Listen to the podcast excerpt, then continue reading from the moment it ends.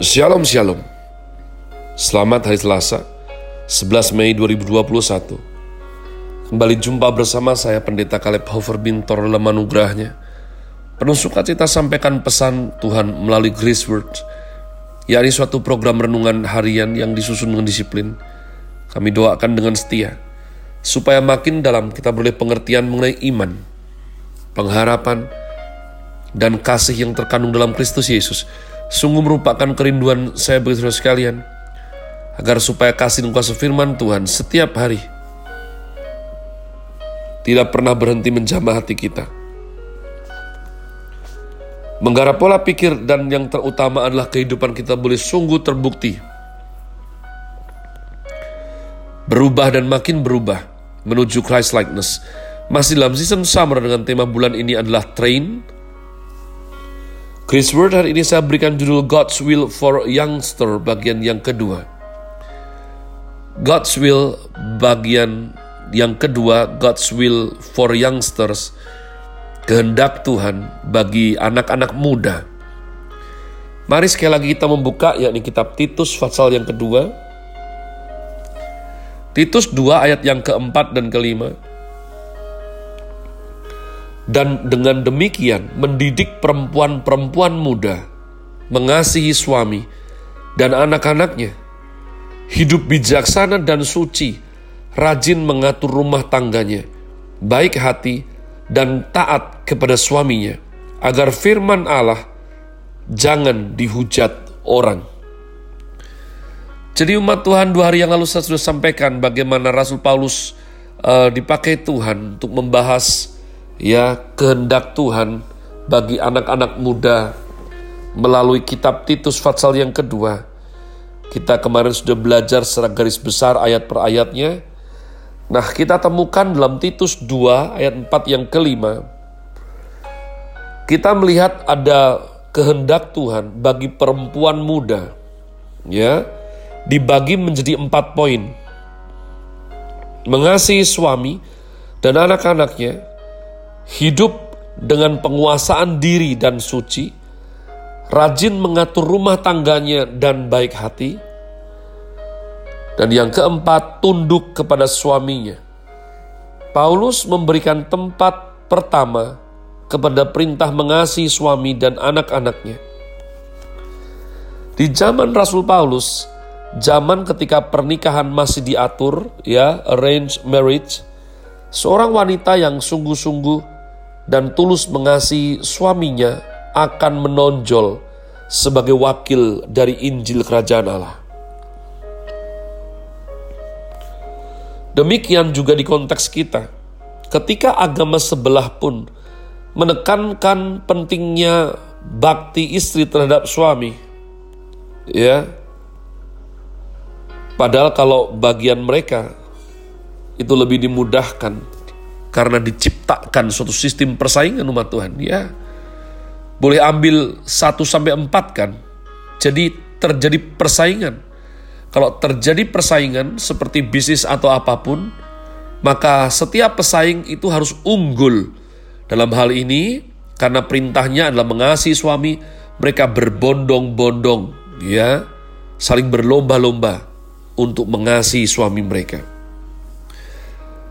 Nah, oleh karenanya seharusnya perempuan Kristen tidak boleh kalah, tidak mungkin kalah sebab kita punya kasih karunia Tuhan, hikmat Tuhan dan penyertaan Tuhan.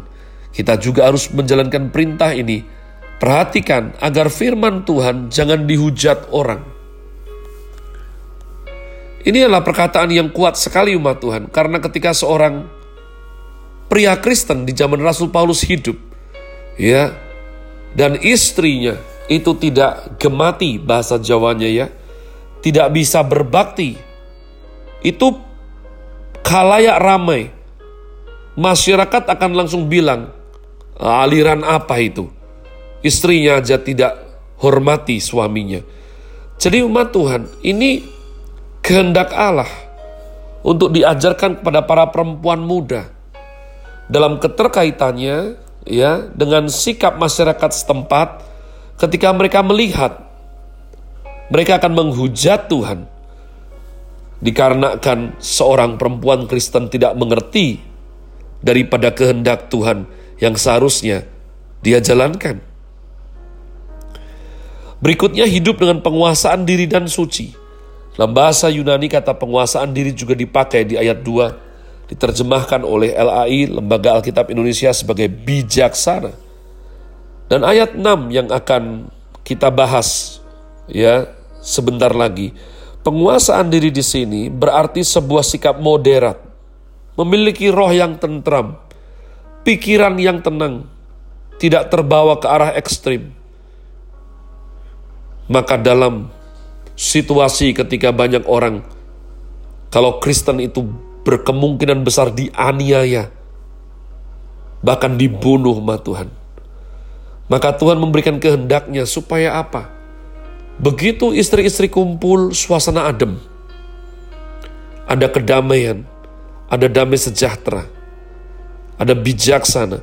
Di ayat ini, penguasaan diri diikuti dengan hidup yang suci atau murni, casted. Kata ini memiliki arti dasar menjauhkan diri dari hubungan seksual yang terlarang. Dengan demikian, arti kedua perintah ini adalah supaya istri cakap menjaga dirinya.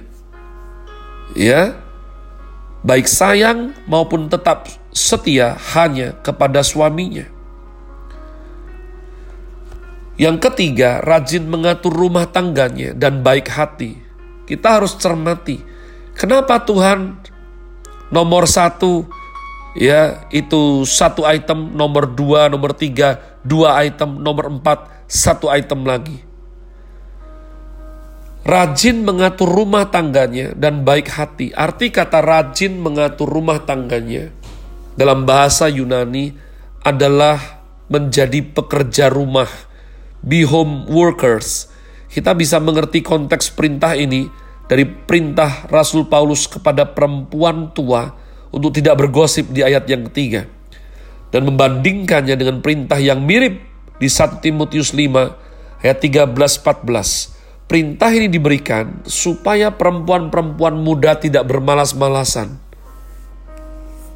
lalu bergosip dan mencampuri urusan orang lain, tetapi bekerja bagi rumah tangga mereka. Dan pekerjaan mereka juga harus dilakukan dengan baik hati kepada suami dan anak-anak mereka. Jadi umat Tuhan, kehendak Tuhan, jangan sampai perempuan-perempuan muda ini cakap untuk hal lain sebelum menang yang satu ini yang diperintahkan Tuhan, yakni bagaimana dia mengatur rumah tangganya, dia mengasihi suaminya, dan mengurus anak-anak mereka.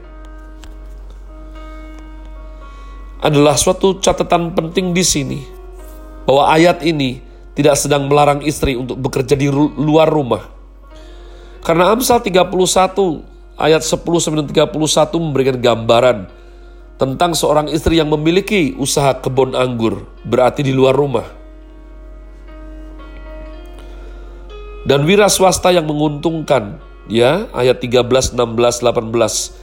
Namun sang istri melakukan hal ini dengan motivasi bukan untuk mengejar mimpi pribadi atau menghilangkan ketergantungan keuangan kepada suami tetapi karena ia baik hatinya kepada suaminya sepanjang umurnya. Berkat pertolongan istrinya yang baik hati, yang mengawasi jalan rumah tangganya, sang suami dibebaskan dari urusan rumah tangga, sehingga ia dapat mengisi posisi kepemimpinan penting di pintu gerbang kota. Dengan demikian, kesimpulan dari perintah Tuhan melalui Rasul Paulus kepada Titus di sini adalah supaya istri tidak bermalas-malasan dan bekerja, baik di rumah maupun di luar, bukan untuk kepentingan diri, melainkan mengerjakan kehendak Tuhan demi kebaikan suami, anak, dan rumah tangganya. Terakhir umat Tuhan, Tuhan juga berkata melalui Titus, tunduk kepada suaminya. Secara singkat, seorang istri yang mengasihi sayang suaminya juga adalah seorang istri yang tunduk kepada suaminya sendiri di dalam segala sesuatunya. Efesus 5 ayat 24. Sama seperti Sarah yang diajar Tuhan tunduk kepada Abraham suaminya. 1 Petrus 3 ayat 5 sampai dengan 6. Jadi umat Tuhan, saya rindu ya. Jangan khawatir, loh kok cuman perempuan? Tidak, dua hari ke depan kita akan bahas juga yang untuk prianya. Ya, karena youngster atau usia muda itu laki-laki dan wanita. Hari ini kebetulan saja yang wanita terlebih dahulu bahannya sudah siap. Yang pria akan saya sampaikan dua hari ke depan. Nah umat Tuhan, inilah kehendak Tuhan. Inilah yang harus kita lakukan. Melampaui batasan perasaan, keengganan, dan kedagingan. Supaya Injil Kerajaan Allah itu boleh segera disebarkan lebih lagi dan dipermuliakan namanya. Have a nice day. Tuhan Yesus memberkati saudara sekalian. Sola. Grazie.